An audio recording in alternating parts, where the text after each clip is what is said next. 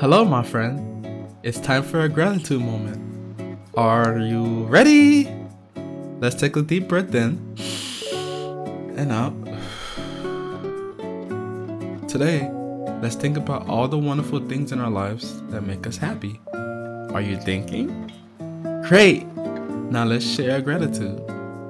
I'm grateful for the warm sunshine that makes the flowers bloom and brightens up our day. What about you? What makes you smile? Is it your family, your friends, or your favorite toy? Maybe it's your cozy bed or the yummy food you had for lunch. Remember, it's the little things that count, like a hug from someone you love or a funny joke that makes you laugh. Every day there's something to be thankful for. So let's end our gratitude moment with a big smile on our face. Can you show me your biggest, happiest smile? Wonderful. Thank you for sharing your gratitude with me. I'm so glad we can take this moment together. Until next time, keep smiling, keep being thankful, and have a fantastic day ahead. Goodbye for now.